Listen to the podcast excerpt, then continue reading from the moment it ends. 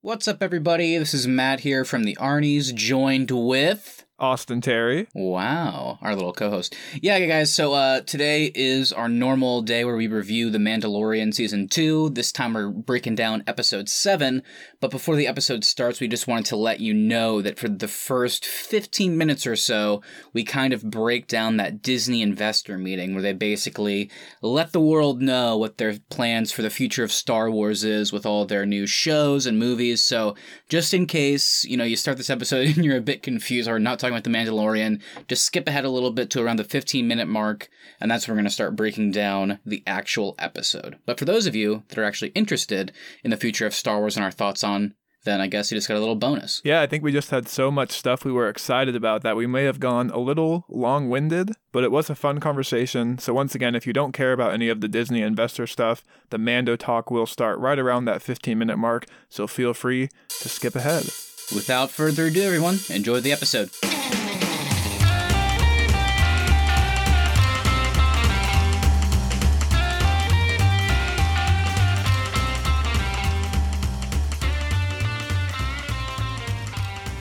What's up, everybody? Welcome back to another episode of The Arnies. I'm your host today, Matt Johnson, joined as always by my good buddy, Austin Terry. Austin, how are you?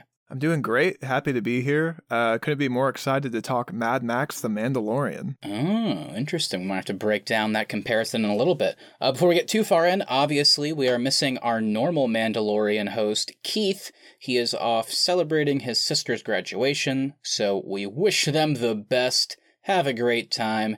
Anyway, Keith will give us his thoughts on this episode next week when we discuss the finale of season two. Well, and before we go any further, I know you're trying to get through the intro without saying it, but people may be confused. This is not our normal episode of the Arnies. This is, of course, something different. Matt, why don't you break down what exactly this is?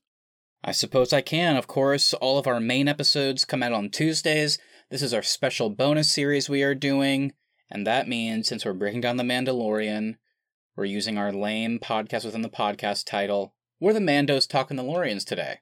So that's who we are.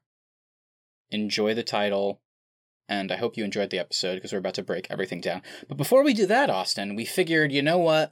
We're missing Keith today, so we wanted to have a fun little opening conversation topic, and we were like, what can we do? And luckily, you know, Lucasfilm, Star Wars, Marvel, everybody got together for the Disney Investor Day yesterday, and they kind of broke down what we can expect from the future of Star Wars. I think you and I, and maybe even Keith, based on our Star Wars series we did, we kind of thought, you know, we have the Mandalorian, probably get like an Ahsoka spinoff, and who knows, eventually we'll probably get that Taika Waititi Star Wars movie they've mentioned, and I mean, that's probably it. Who the hell knows what else they're to do?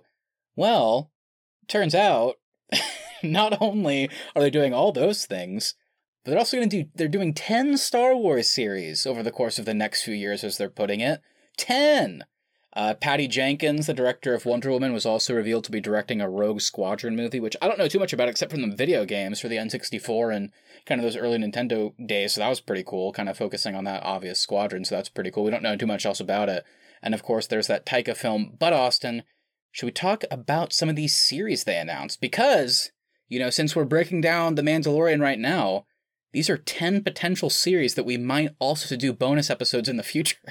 we do have what looks like may to be a Mandoverse on our hands because we have Ahsoka, which will be the spin-off show starring Rosario Dawson, and then we have the Mandalorian semicolon Rangers of the New Republic. So I'm assuming those guys from episode two of this season will be back.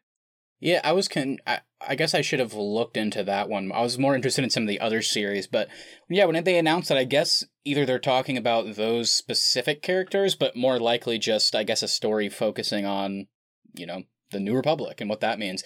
But the more interesting thing is, it almost feels like these three series going forward, maybe less of The Mandalorian, but particularly Ahsoka and then the Ranger show, they've kind of described it as almost like the their little mini Star Wars CW verse. Because apparently these shows will kind of continue to their own stories, but apparently they will like they made a point to say that they will cross over and have like events that involve all of these characters. So that's pretty cool. Like, I mean, we've talked about this series how how Ahsoka might fit in in the future. So it sounds like they could do their own cool stories, like Ahsoka going after Thrawn, like she mentioned. But at the same time, it's like we can expect them to come together at various points, which is pretty exciting. And of course, anytime the CW gets mentioned on this show, I do need to say, hopefully, a little bit higher quality than what Mm. gets offered from the CW. But I'm sure if it's in Disney Plus's hands, we'll be good to go. Agreed, agreed. So we got a bit more info on some other series that we already knew about.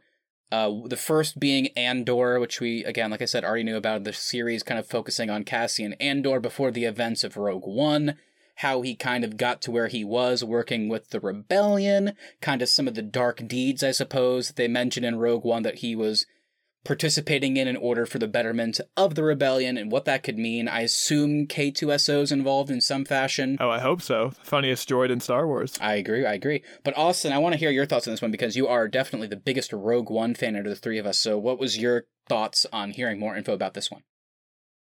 I'm weirdly not too interested in this one. Um, I felt like Andor played a great role in the movie Rogue One, but I don't know if I need a whole like show dedicated to him. It's actually funny because you being not that excited isn't too surprising to me. Just because, I mean, I liked, like you said, I love Diego Luna and he was great in Rogue One. But it's like, is there enough there? But ironically, for me, someone that was a bit less interested in Rogue One. I was actually kind of excited when they announced this because Diego Luna, who's also an executive producer, made a point to say he remembered being at the premiere and he was kind of like, oh, this is such a bittersweet moment because I'm so excited to be a part of Star Wars, this franchise that I love, but I knew going into this whole project it was just going to be one movie and that was it.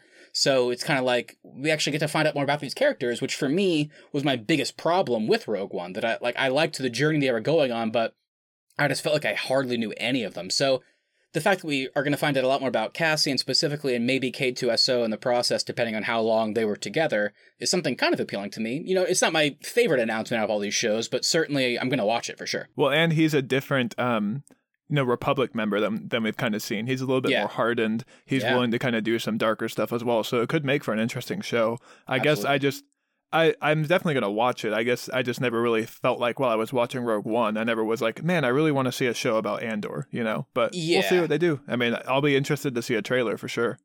Yeah, I agree. And maybe with the, su- the success of that, could we get a show focusing on other ones? I mean, specifically for me, like we talked about in our Rogue One review, I was always so confused about the relationship and origin of um, Chirrut Imwe and Baze Malbus. I remember their names, played by Donnie Yen. He played Chirrut. I can't remember the actor that played Baze, but their kind of friendship and how they were somehow connected to the Force. Like that seemed interesting and odd to me. So anyway, who knows what the success of the show could lead to? But again, awesome. Before we go on to other new stuff, we got another big one. We've known about for a long time. It's been delayed significantly. I feel like it was supposed to come out maybe this year or like beginning of 2021, but they stopped production to completely rework the scripts, and it is now coming out in early 2022, I believe, if I heard them right.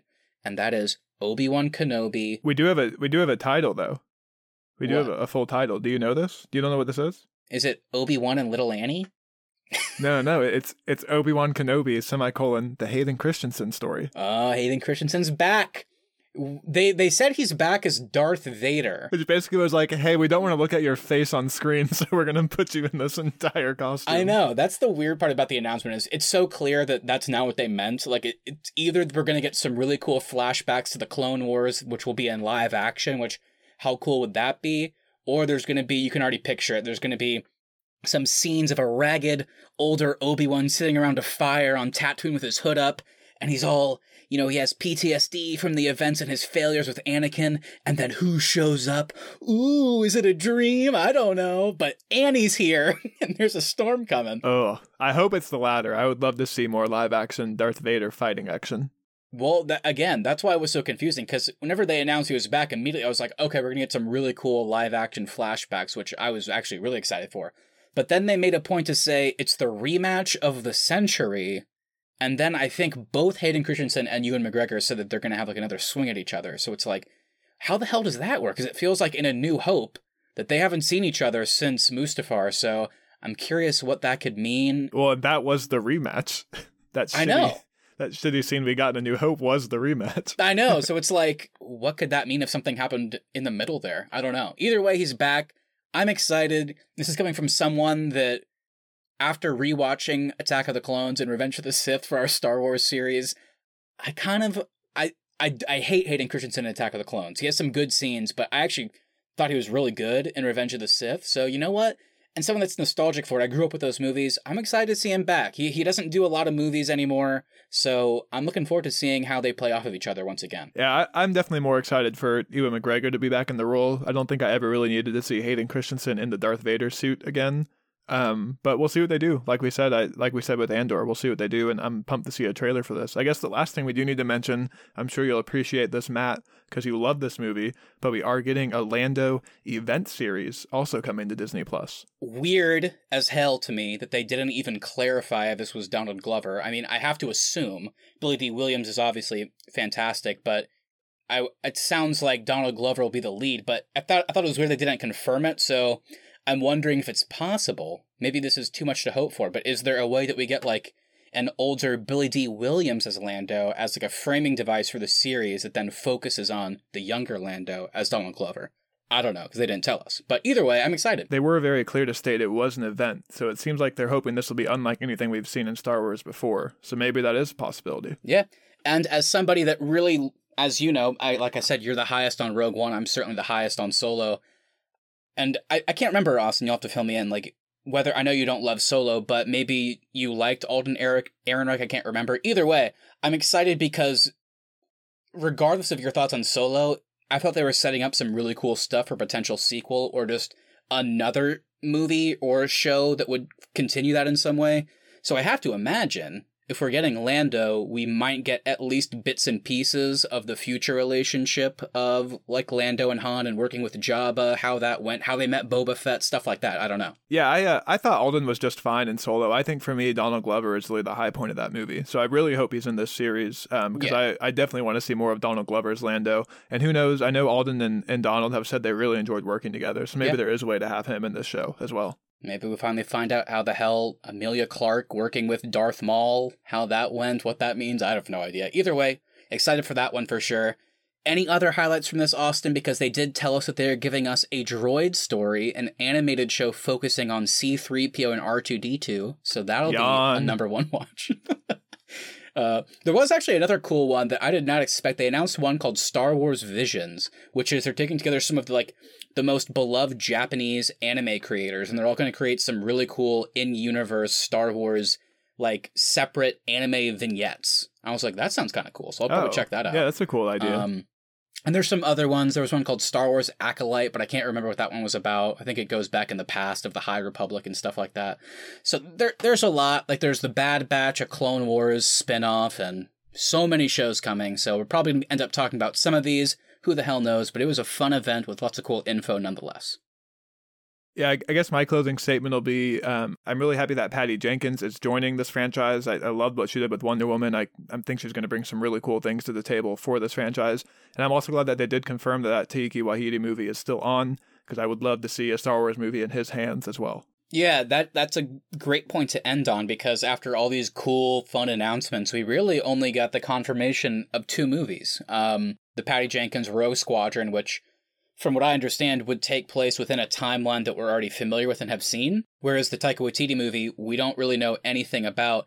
And also, they said that Kevin Feige was working on when he was producing it. You have to imagine with his relationship with Taika with the Thor films, is Taika writing and directing this movie and Kevin is producing it or these different movies? My point being, it seems like the only movie that they've announced that will take place in a completely different time period than we've seen is the Taika movie. That's the only one that's floating out there right now, and they confirmed it, which is pretty interesting. And we have no idea where it takes place. I have to imagine it's not like the Skywalker saga. Well, we do know it's going to start out on a uh, sandy planet that they'll say is not Tatooine, but it definitely will look like Tatooine. Oh, was it Jakku? Not Jakku. This one's actually Joku. Oh, Joku. I love Joku. All Taika's uh, comedy, they have to call it Joku. Um, so I'm excited for the future of Star Wars, and that's coming from someone that got a bit burnt out, and they announced 10 series. They announced Mando season 3 coming next year. They announced two movies.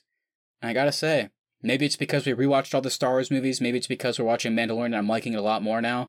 I'm kind of excited for all this stuff. I did I didn't I would not have said that a year ago. They did kind of say though what like their new like uh corporate mantra is for all their employees. It is if you're not burnt out on Star Wars yet, you will be soon. There you go. If you're not burnt out yet, don't worry, you will be. same, same with Marvel. We thought they announced a lot of Marvel stuff, you know, like last year, but they announced like 10 plus. So it's just a crazy time for people that love Disney Plus and all their content. So, well, Matt, should we transition into the main thing people are here for, which is our thoughts on The Mandalorian Season 2, Episode 7. Let's do it. But before we do that, Austin, as always, give me your quick recap thoughts if someone's just jumping aboard for the first time. What have been your quick thoughts on Season 2 up to this point? Season two, I'm going to say, has been fantastic so far. I think Jon Favreau and team have really taken what worked in season one and just continued to improve on it. They have really crafted a compelling and fun journey for the audience to go on. And I say fun because I don't think we get to say that too often with Star Wars, but we are actually having fun in this franchise. I also think this season has been full of fan service, but I do mean that as a compliment because I think they found a way to do it in all the right ways. In terms of episode seven, um, I think you could argue it's a bit of a side mission. However, with that being said, it does take place in a cool setting and have some pretty sweet action as well. We also do get the return of Bill Burr, which is always fun. So, I mean, aside from like a 10 minute sequence that I'm sure we're going to talk about, I really enjoyed this week's episode and can't wait to see what we've got in store for the finale. I agree with you. Yeah, without going into spoilers yet, I've really been loving season two, coming from someone that did not like season one. As I've said each episode, the pilot of season one and the finale I thought were awesome. Everything in between just felt like a side story with little to no payoff, and it took too long to get to the good stuff. Whereas season two has just been impressing me ever since the first episode. There's been a couple downs along the way, but honestly, not anything anywhere near to make me turn off a series or not enjoy it. I've been loving it. This is, season has genuinely turned me into a fan of this show, and I think just made me appreciate this period of Star Wars even more. So and episode 7 was no like exception. I loved it. And yeah austin's right. This one certainly compared to some other ones this season was a bit more of a side thing. But the cool thing about it is side stories this season have more payoff. And this one we know directly is going to lead into the big finale and what all that means is so exciting. So i can't wait to break it down. I love this episode. That's our non-spoiler thoughts everybody. So definitely recommend it. If you haven't started this season of the mandalorian at all go and watch it. Once you get to episode 7 you'll see why we like this one as well. And with that, it's time to get into spoilers. So, Austin, let everybody know to get the hell out of here. Have you not watched this episode yet? Get the hell out of here. What are you doing? Why would you click on a Mandalorian Season 2, Episode 7 podcast if you haven't watched it yet? But yes, we are going to be spoiling this episode. So, this is your final warning. Give us a pause and come on back. We'll be here waiting for you if you haven't watched it yet. If you wanted to hear us talk about Hayden Christensen coming back for the Obi Wan series, I get it. But if you haven't seen this episode yet, we're about to spoil it. So get out and come back. Okay, there we go.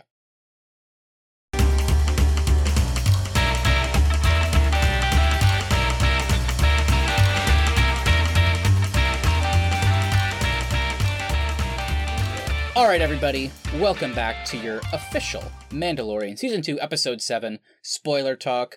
This episode is called The Believer, and this one is exciting because it was written and, well, hold on, I should say, it was directed and written by Rick Famuyiwa, who directed Dope, and he directed two episodes of season one of The Mandalorian, episode two and episode six, I believe. It was the episode that, you know, they introduced Bill Burr's character, that heist episode. So he directed those two, and he is back this season, writing as well, so that was cool to see. And let's go through our cast real quick before breaking it down. We got Pedro Pascal, not only playing the Mandalorian, but we got to bring him back up. It's Din Djarin. He came back, took that mask off.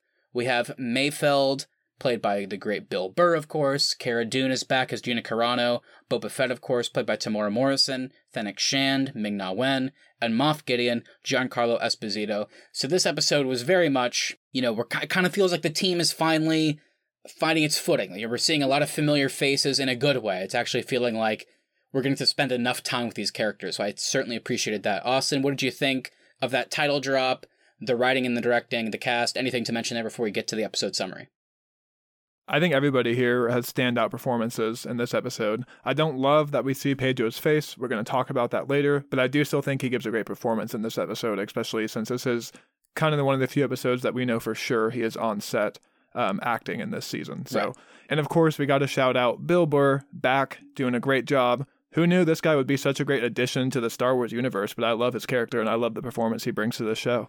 Yeah, he was great. So many standout scenes. We're going to break those down in a second here. But first, let's just give you all a quick reminder of what happened this episode. So, Mando and the gang recruit Mayfeld, played by Bill Burr, into their custody in order to acquire the coordinates to Moff Gideon's ship. Mayfeld directs them to a hidden Imperial Rhydonium refinery on the planet Morak. Mayfeld and Mando hijack an Imperial transport and disguise themselves as soldiers, and they battle pirates on the way to the facility. They find the terminal they need in the officers' mess hall after arriving, but Mayfeld, of course, fears being recognized after seeing his former commanding officer. Mando decides to go instead and removes his helmet to acquire the codes via a facial scan.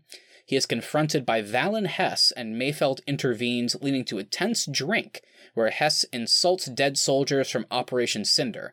Mayfeld kills Hess, and the two fight their way to the roof, with Fennec and Dune providing covering fire. Boba Fett, of course, arrives to pick them up, after which Mayfeld destroys the refinery with a well placed sniper shot. Mayfeld is then let go for helping them out, and finally, Mando sends Moff Gideon a message threatening him and vowing to rescue Grogu in the finale, hopefully, fingers crossed. Anyway, he threatens him, and it was awesome. All right, so let's get to our discussion topics. Austin, lead us off. So we get some pretty sweet action in this episode, and it doesn't take long uh, for things to kick off. There's a really cool sequence where uh, Mayfeld has to drive this car full of uh, an explosive material that the Empire has been mining, and Mando has to fight off pirates um, on top of this transport vehicle.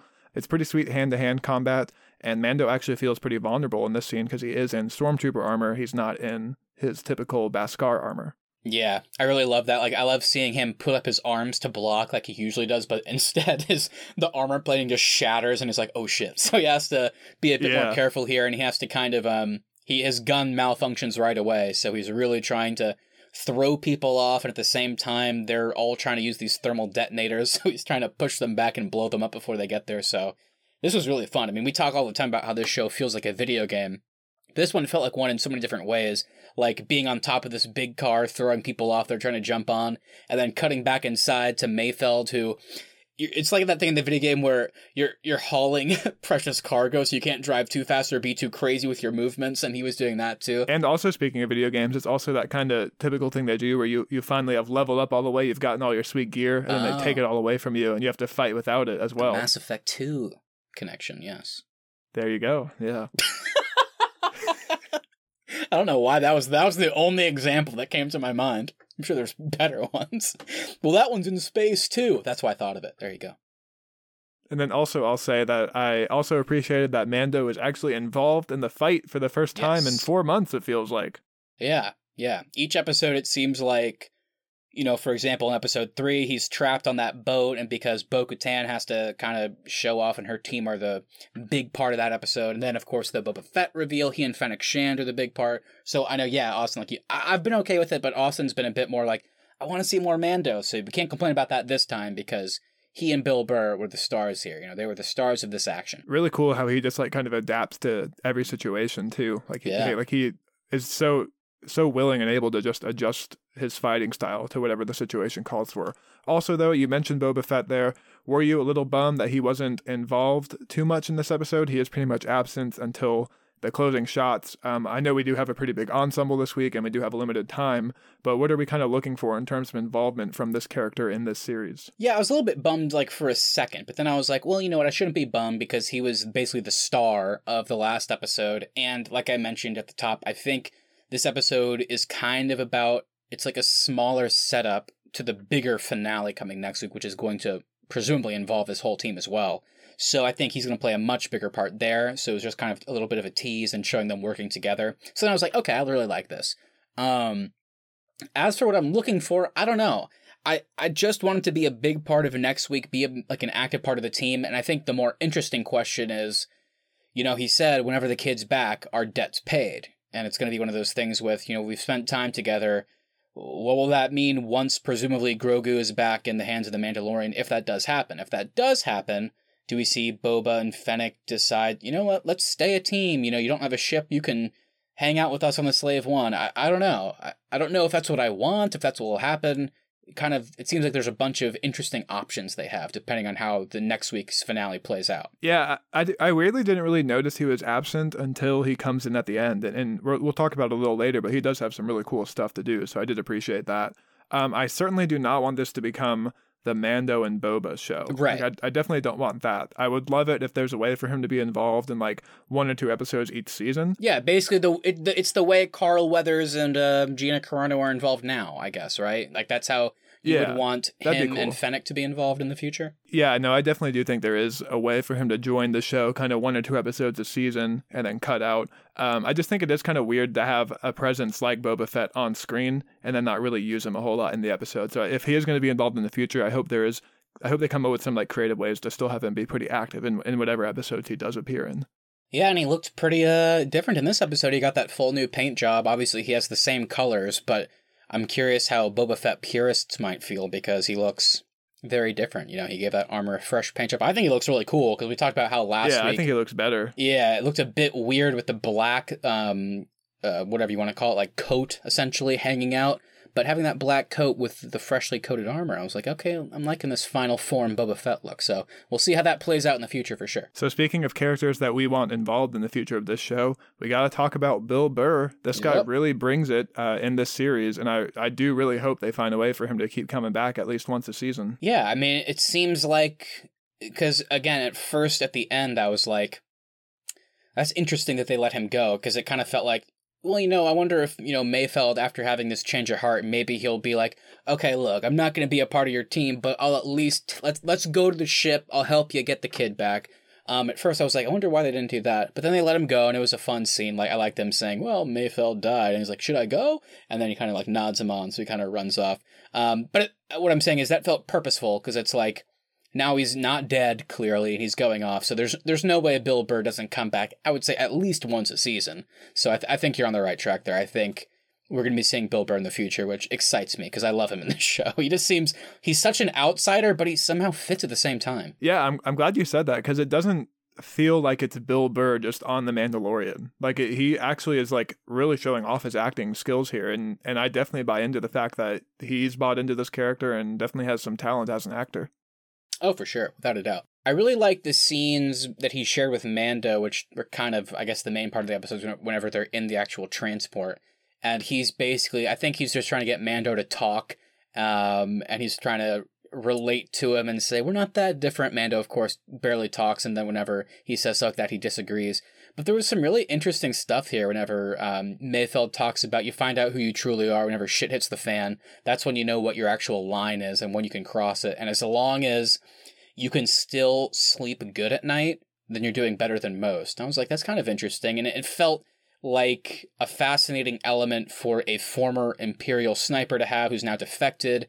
He's a criminal sometimes, but sometimes, like here, even though he's being forced to help, it seems like he actually wants to. It's sometimes so it's kind of this interesting dichotomy that I really love, and it really paid off at the end of the episode when he seemingly genuinely is wishing them well. And I loved. I think my favorite moment of this episode, Austin, was he's kind of giving him shit the whole time about how, like, you know, you say your rule is you can't take off your helmet, but then it's like, oh, as long as nobody sees your face. So what is it? Like, you, you're such. He, it, it annoys him, and then whenever Mando actually has to take it off, there's this great scene after he kills Hess at the end, where he um, basically tells Mando, "I'm sorry, man, but I, I had to do it." And then he looks, he purposefully looks away from him, and then hands him the stormtrooper helmet, and is like, "I never saw your face." I was like, oh, such a good moment. I, I loved it. I loved seeing this human side to this character, and I think, like we already talked about, the fact that it's Bill Burr makes it fit in an even cooler way in the Star Wars universe. Yeah, I really like that he is questioning Mando's rules throughout this episode, and I, I really like that he's clear to state, hey, you you tweak your rules when you get desperate. Right. Like he's he's very clear to lay that out. He said, and then he also points out, you and I, we're just both survivors. We've done different stuff to survive, but that's all we are. Mhm. And Mando, of course, disagrees, like you said, but they have a really interesting relationship, and, and I felt they really improved upon their relationship from the first season here Yeah. as well. Yeah. Um, I personally don't love the sequence of Mando taking off his helmet, but I love I love everything you get from Bill Burr during Right. those sequence of events, both before and after. Agreed, agreed. And it's also cool because he brings up how they're similar, but the one cool thing about that scene later in the officers' mess hall is whenever Bill Burr is talking about Operation Cinder and his experiences working under this commanding officer, you can clearly see without Din Djarin talking, the Mandalorian, of course, without him speaking, you see how he looks at him. And then I think part of the reason at the end where he's being kind of playful, like, yeah, it is a shame Mel Mayfeld died in the explosion. I think he kind of realized, yeah, w- we are survivors. We've gone through similar situations, and it was a cool payoff for sure. All that said, Austin, I, I hope you can help me here. Because there was one kind of, despite all these great moments, there was one thing that maybe I missed it, but I was just, huh? So Bill Burr gets in this transport, right? They're dressed up as the stormtroopers, and he's wearing the helmet, and then he takes it off pretty quick in and is like, ah, it's so stuffy in there or whatever. And I was like, okay, he's just gonna drive it without it. Fine, whatever. They get to this refinery, and he doesn't put the helmet back on.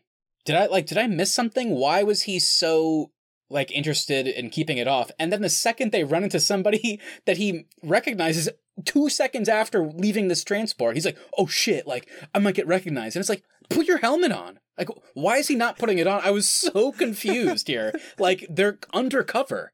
And he was a former Imperial. Like, I get it, it's a big galaxy, but you could run into somebody that recognizes you. I was so confused. Did you read that situation differently? Like, why didn't put it on? No, it was very jarring to me as well. To answer your first question there, I, I don't know why he doesn't put it on when he leaves the transport but that my genuine only answer is that when they were negotiating Bill Burr's return, he said, "I'm not covering up my face." yeah. So that was that's that's and that's not a joke. That's my genuine answer. I really think he said, "I'm not covering my face."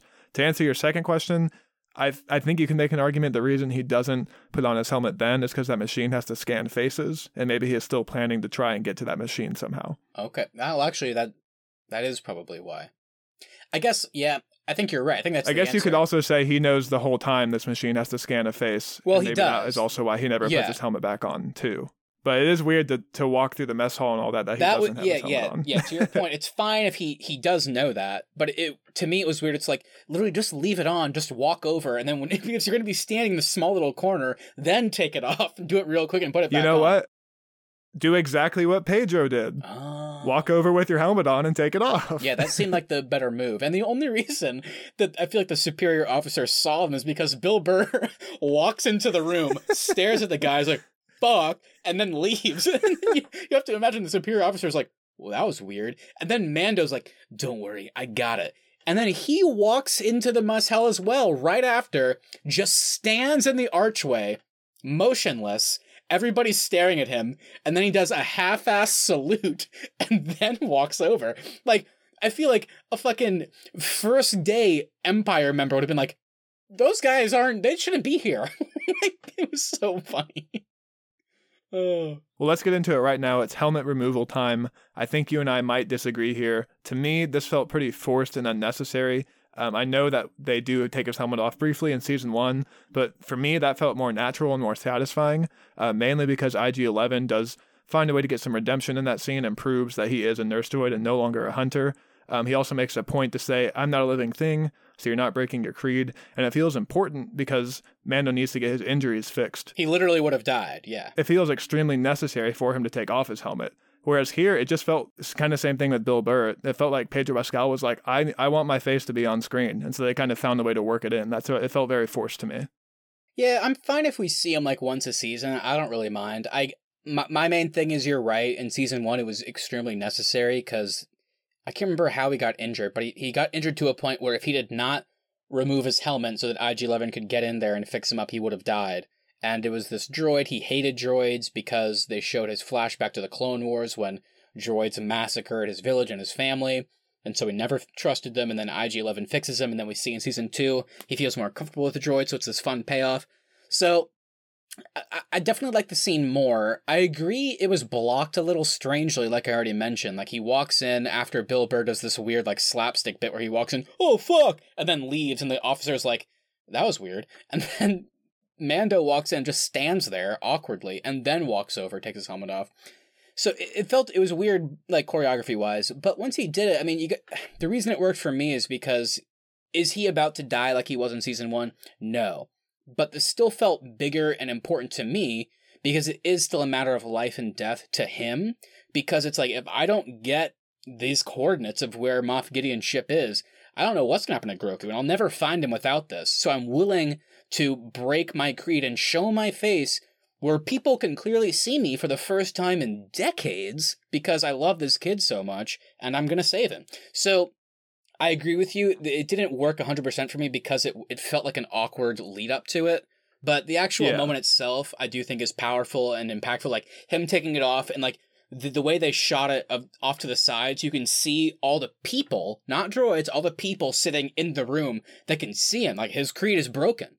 And I was like, this is a really powerful like scene to me. And it was also a fun callback from episode three of this season where he was so taken aback when Bo Katan and her team took off their masks and but they told him what that meant to them and how they believed a different thing. And it's kind of like I'm curious to again how his creed and his arc might change over the course of this series just based on the way the mask works. It's something as simple to us as that. So it worked for me a lot better, but I, I, I don't I don't fully disagree with you. And it, it didn't feel forced from a character perspective. Oh, sure, Like sure. For, for Mando as a character, it felt very important and necessary that he do this task. Yeah. It just felt it just felt like from a story creation perspective, the writers purposely wrote this situation that would force him to take his helmet off.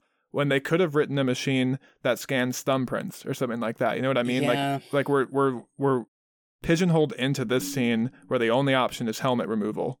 And so that's I what he's okay, do. okay. I see what you're saying. That's a good point. And was, again, also talk about awkward. The fact that he knows what he has to do, and I get it's hard. I'm not, I'm not shimming him there. But the fact that he knows it's a facial scan, and he walks up and hits the button, and it scans his helmet, still and it's almost like it's helmet. almost like he's standing there hoping that that will work. It's like, bitch, like all of your helmets are the same. That's not going to do anything. and then, uh, yeah, to your point, it's not like Pedro Pascal then had an amazing moment at, at the um at the at the while they were drinking. Like he had some great um facial acting where he's reacting to what Bill Burr and Mayfeld are saying, but he didn't add anything to the conversation. In fact, it was almost like a joke, like, "Oh, he can't speak. He's been, you know, the pressure. Like he was in a cab and it was uh the pressure got all screwed up, so he's he can't hear you or whatever." So they kind of played into it, but still, it did lead to that great moment I mentioned where Bill Burr like looks away after all that and is like, "I never saw your face." But um, yeah, I think it I worked love at some points, too. but was That's an awesome scene. yeah, yeah, very much so. So, what did you think about being in an Imperial mess hall? Right. Was it kind of jarring for you to be seeing Imperial forces doing like everyday human Mhm. tasks? Because to me, these guys throughout this franchise always feel like almost like this otherworldly force. Like they don't they don't seem human. They don't seem like they have like regular everyday needs. And so it just even when they do this in Rogue One, where they show scenes of um, Erso talking with his family on on an Imperial Star Destroyer in flashbacks, like even that was jarring to me to to see these soldiers and people that have been so evil throughout this franchise doing kind of just everyday mundane tasks. Yeah, well, we also so rarely see quote grunts or the lower ranks doing like menial tasks. Like usually the people we're seeing are higher ranked people like in a more pivotal role. So it almost feels Yeah. like they have more agency in terms of their choice of being there. But yeah, I I, I- really liked this scene. It kind of felt in a weird. This is gonna be this is gonna be a weird connection. But did you ever see that? Um, whenever Adam Driver was on SNL and he did those Kylo Ren sketches where he's like undercover boss and he's like trying to go. He's walking around Oh, the Yeah, I think I did. the first order ships when they're just like doing their own thing, like stormtroopers with their helmets off in a mess hall eating, and he's trying to like integrate. It, obviously, it wasn't a silly thing, but yeah, it worked for me. I thought it was cool to see. It was like, hey, your obstacle here, you're getting out of this transport, you've just survived this crazy life and death Mad Max scenario, as you put it, and your goal isn't to kill everybody. You just got to get to that terminal and get out. We'll provide cover fire if we need to. And I was like, this is kind of cool. Like, they just have to kind of get past people just going about their day. I guess I just don't understand the timeline of when it switched from clones to where it almost seems like here it's volunteers. You know what I mean? Like, I always thought that the soldiers were either clones or then orphans that the Empire kidnapped and brainwashed. So it, it just seems weird to see everyday people walking around this Imperial base. I don't think they've been. I could be wrong. I don't think they've been clones since, um, like whenever stormtroopers came about. Those uh, were volunteers or people that people that they just took orphans, like you mentioned, people taken and all that stuff. So. Yeah, it's been a while since uh, since the clones, but I get what you're saying. I mean, it definitely is a bit more jarring when you see people just kind of going about like cheering for them, like "You made it, good job, you you got the Rhydonium here, you did it, great." Um, and then just like hanging out. it makes it less intimidating to me too. Yeah, but I kind of, I guess I kind of liked that. I kind of liked it. It's like they're showing them as people because even though they are the enemy when it comes to the rebellion I mean, they still have to eat, you know? They still got to hang out, enjoy a drink every once in a while. I mean, they're doing life and death stuff too. So I don't know. It kind of worked for me seeing that setting. I guess that implies though that then that there are then everyday people who actively choose to be a part of the Sure. empire and Sure. not not higher up people like just everyday soldiers. Same Like, with the rebellion, That, that I'm just sure. seems so weird to me.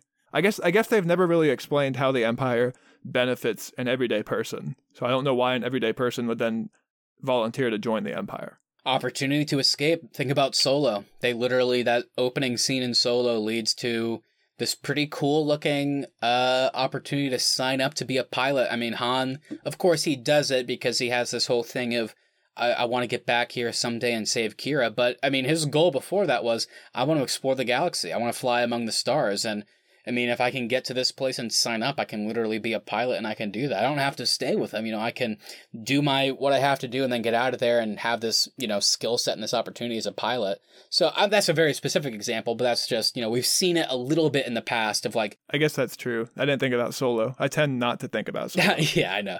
But we do, we have, my point is this we've seen that the Empire is stationed in certain places where it clearly does, I guess, benefit um, a lower class person or person with less opportunities, where at least it gives them something or a skill set to go somewhere else, regardless of what their belief is. So, yeah, I see your point. Um, either way, I guess it just worked for me because I just thought it was so jarring. I guess I just thought it was in a good way to see them trying to navigate Yeah. this setting, and it was so weird to see people just hanging out, having a drink, and I don't know, it worked for me, but definitely, definitely odd. Um, before we go past that, though, I mean, how did what did you think of that? Um, the Valin Hess, the commanding officer, and the Mayfeld scene where Mando's just kind of sitting there with his helmet off, just kind of watching them. But basically, the commanding officer is like gloating, and he's like, "What are we gonna drink to?" And then uh, Mayfeld talks about his past, kind of gives us a little bit of his origin whenever he was an Imperial, and uh, I thought that was pretty interesting, talking about the casualties of war and who benefits. Like, what? It, again, we talked with Rogue One about it's actually the quote unquote war of Star Wars. So, what did this scene mean to you? Did you like the scene? Yeah, so I, I thought it was a great, well written scene. Um, and certainly Bill Burr and, and Richard Brake give great performances in this scene.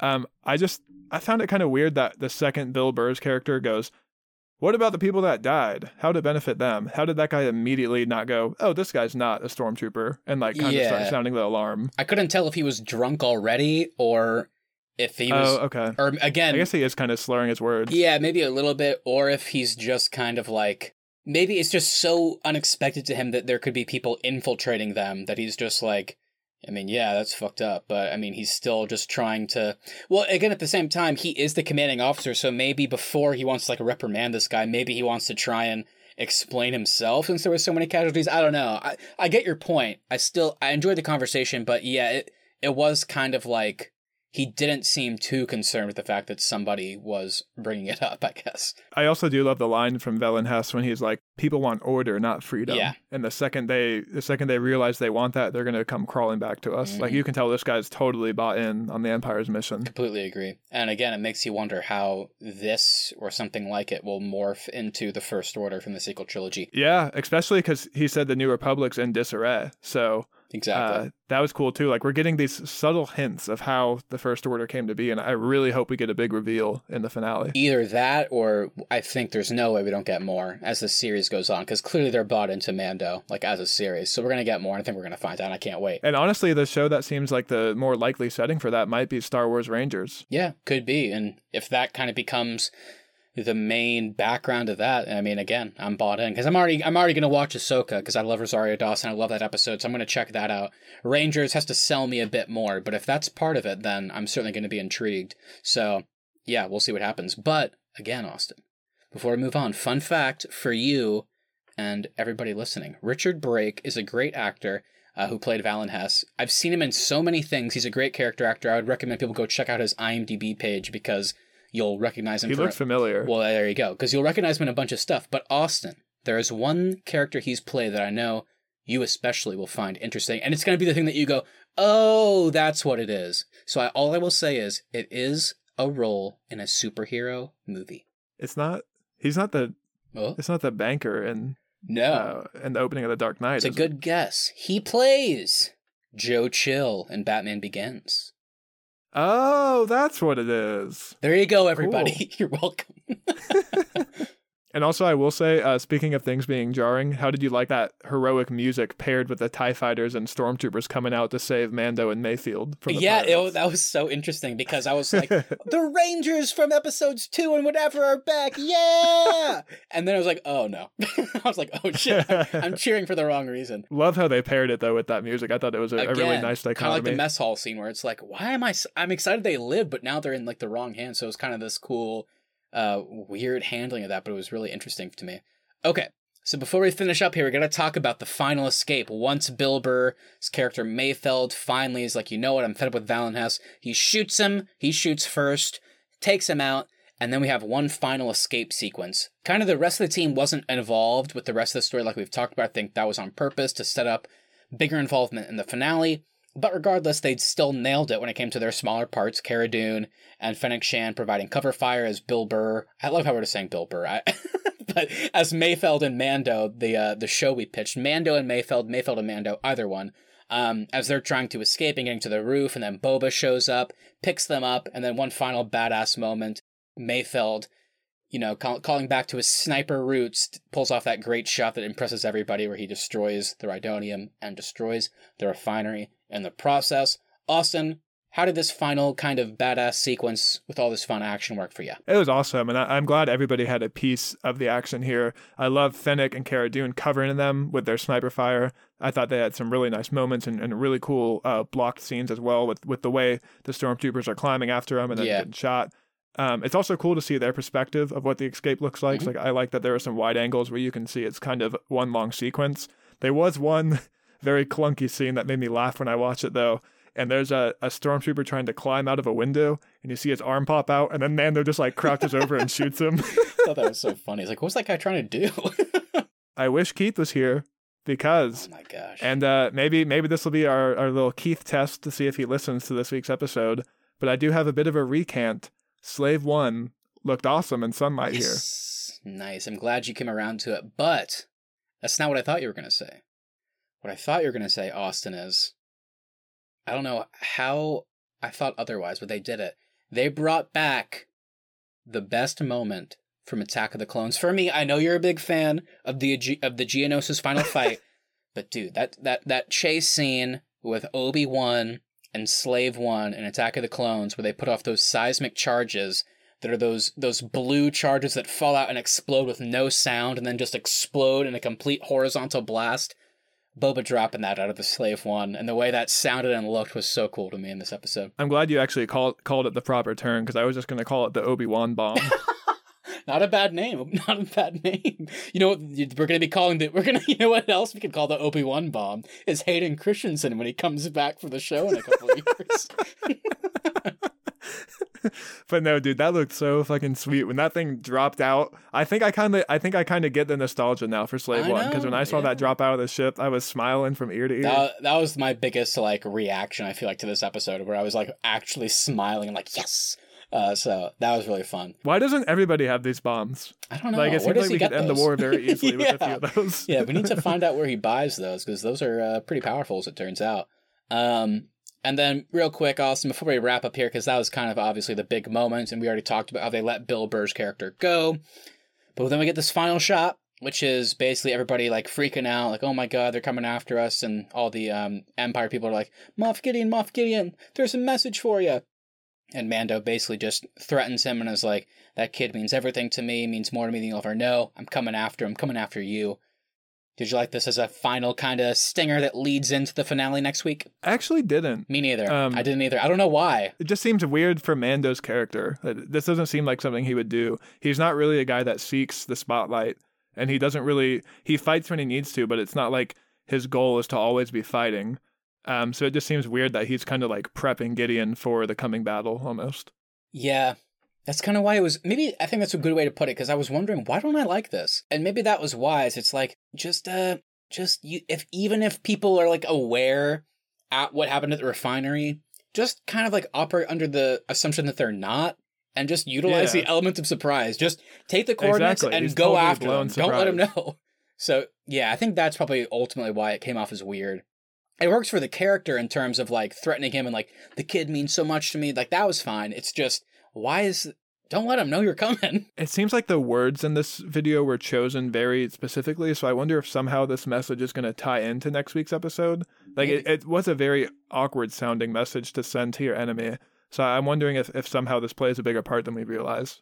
Maybe, yeah, and if it does, I'm all for being proven wrong, so we'll see what happens. Um, and yeah, that was our final moment, and can't believe it. It's already been seven weeks, but yeah, next week we're going to be talking about the finale of The Mandalorian season two, and I could not be more excited. I cannot wait to see what happens. Is, is it going to be like a happy ending where they get the kid back? Like Austin, it is somehow Moff Gideon.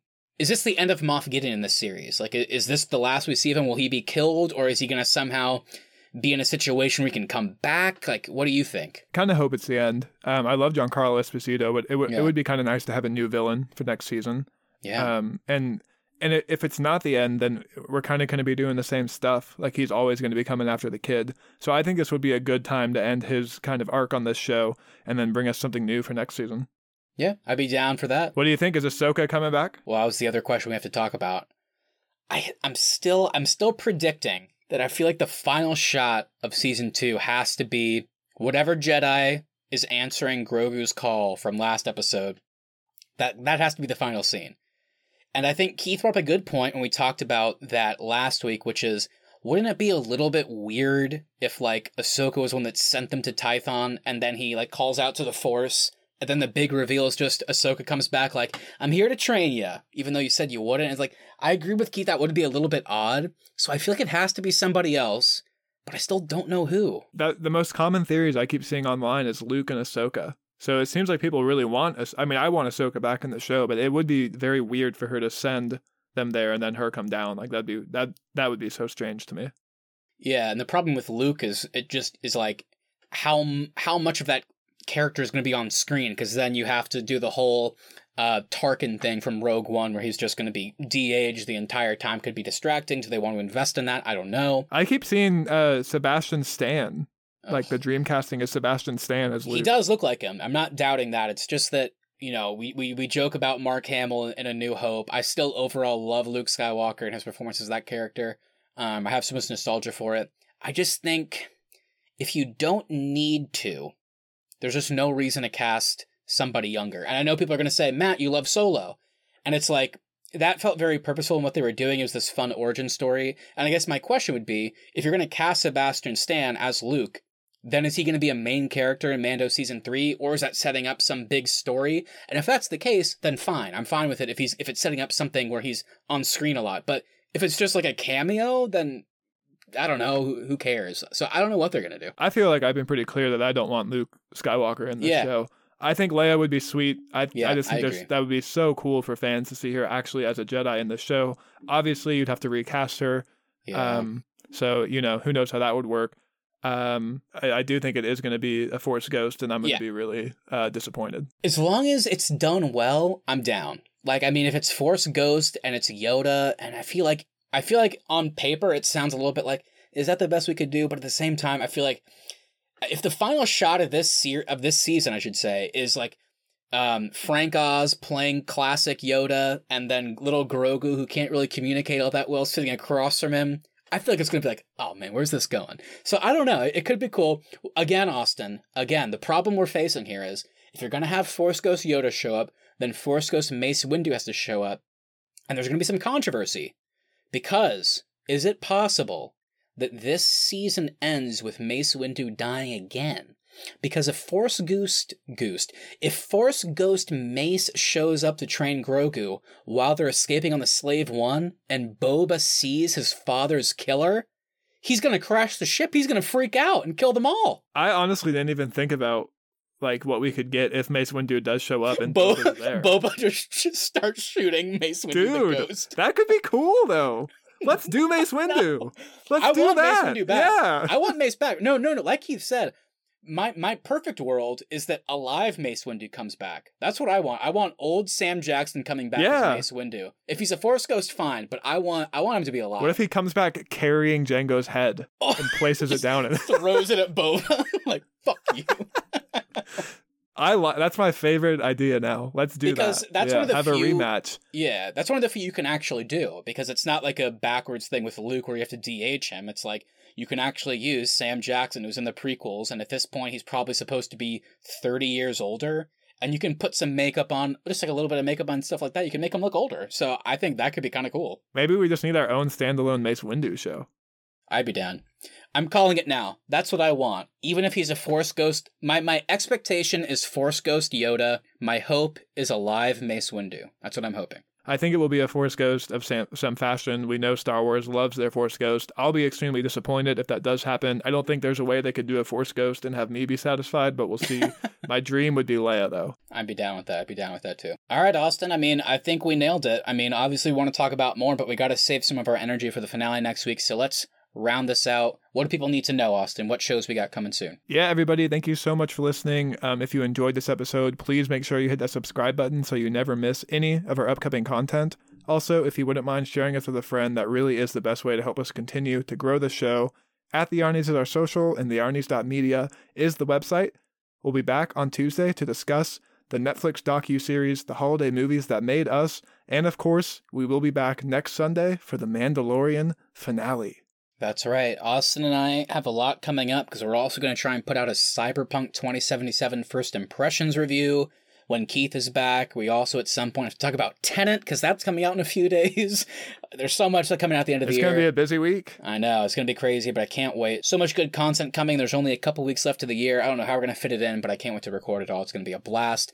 And also, of course, everybody, please like and follow us over at the Arnies on social media, particularly Instagram. Send us a DM, like our post, comment, do whatever you want. Let us know what are your thoughts on The Mandalorian Season 2 so far? What are your thoughts on Cyberpunk 2077? Send us your predictions for the Jedi that we'll be getting in the finale of The Mandalorian. Yeah, that's a good one too. Overrated movies we just talked about. Let us know. We have so many topics. Just let us know. What do you what do you like about the show so far? What are your recommended topics? What do you want us to talk about? We'd love to hear from you. And if you do want to check out our website, that once again is the Arnies.media. On our website, you can subscribe to a newsletter to be alerted anytime a new episode drops. And of course, we are in the planning stages for 2021, so feel free to shoot us an email and send us any ideas or episodes that you want to hear us do for the show. That's all we got to say, Austin. We also do have our holiday bracket coming up, and I can confirm for you guys that Bad Santa will not be winning. Oh, did you watch Bad Santa? I did, and I hated it. Oh wow! I've seen it before. I've seen it before, but it, it did not. I'll probably cut this anyways, but it did not hold up for me. No, that'd be fun. You should leave this in. That'll be a fun little tease for those excited for our bracket episode. It's your little uh a little insight on Austin's vote for one of the brackets. Interesting. Yeah, I've started watching some of them too. I'll just say, Matt, if you have not watched Bad Santa yet, you're probably going to be cringing for some of the jokes. I've seen it.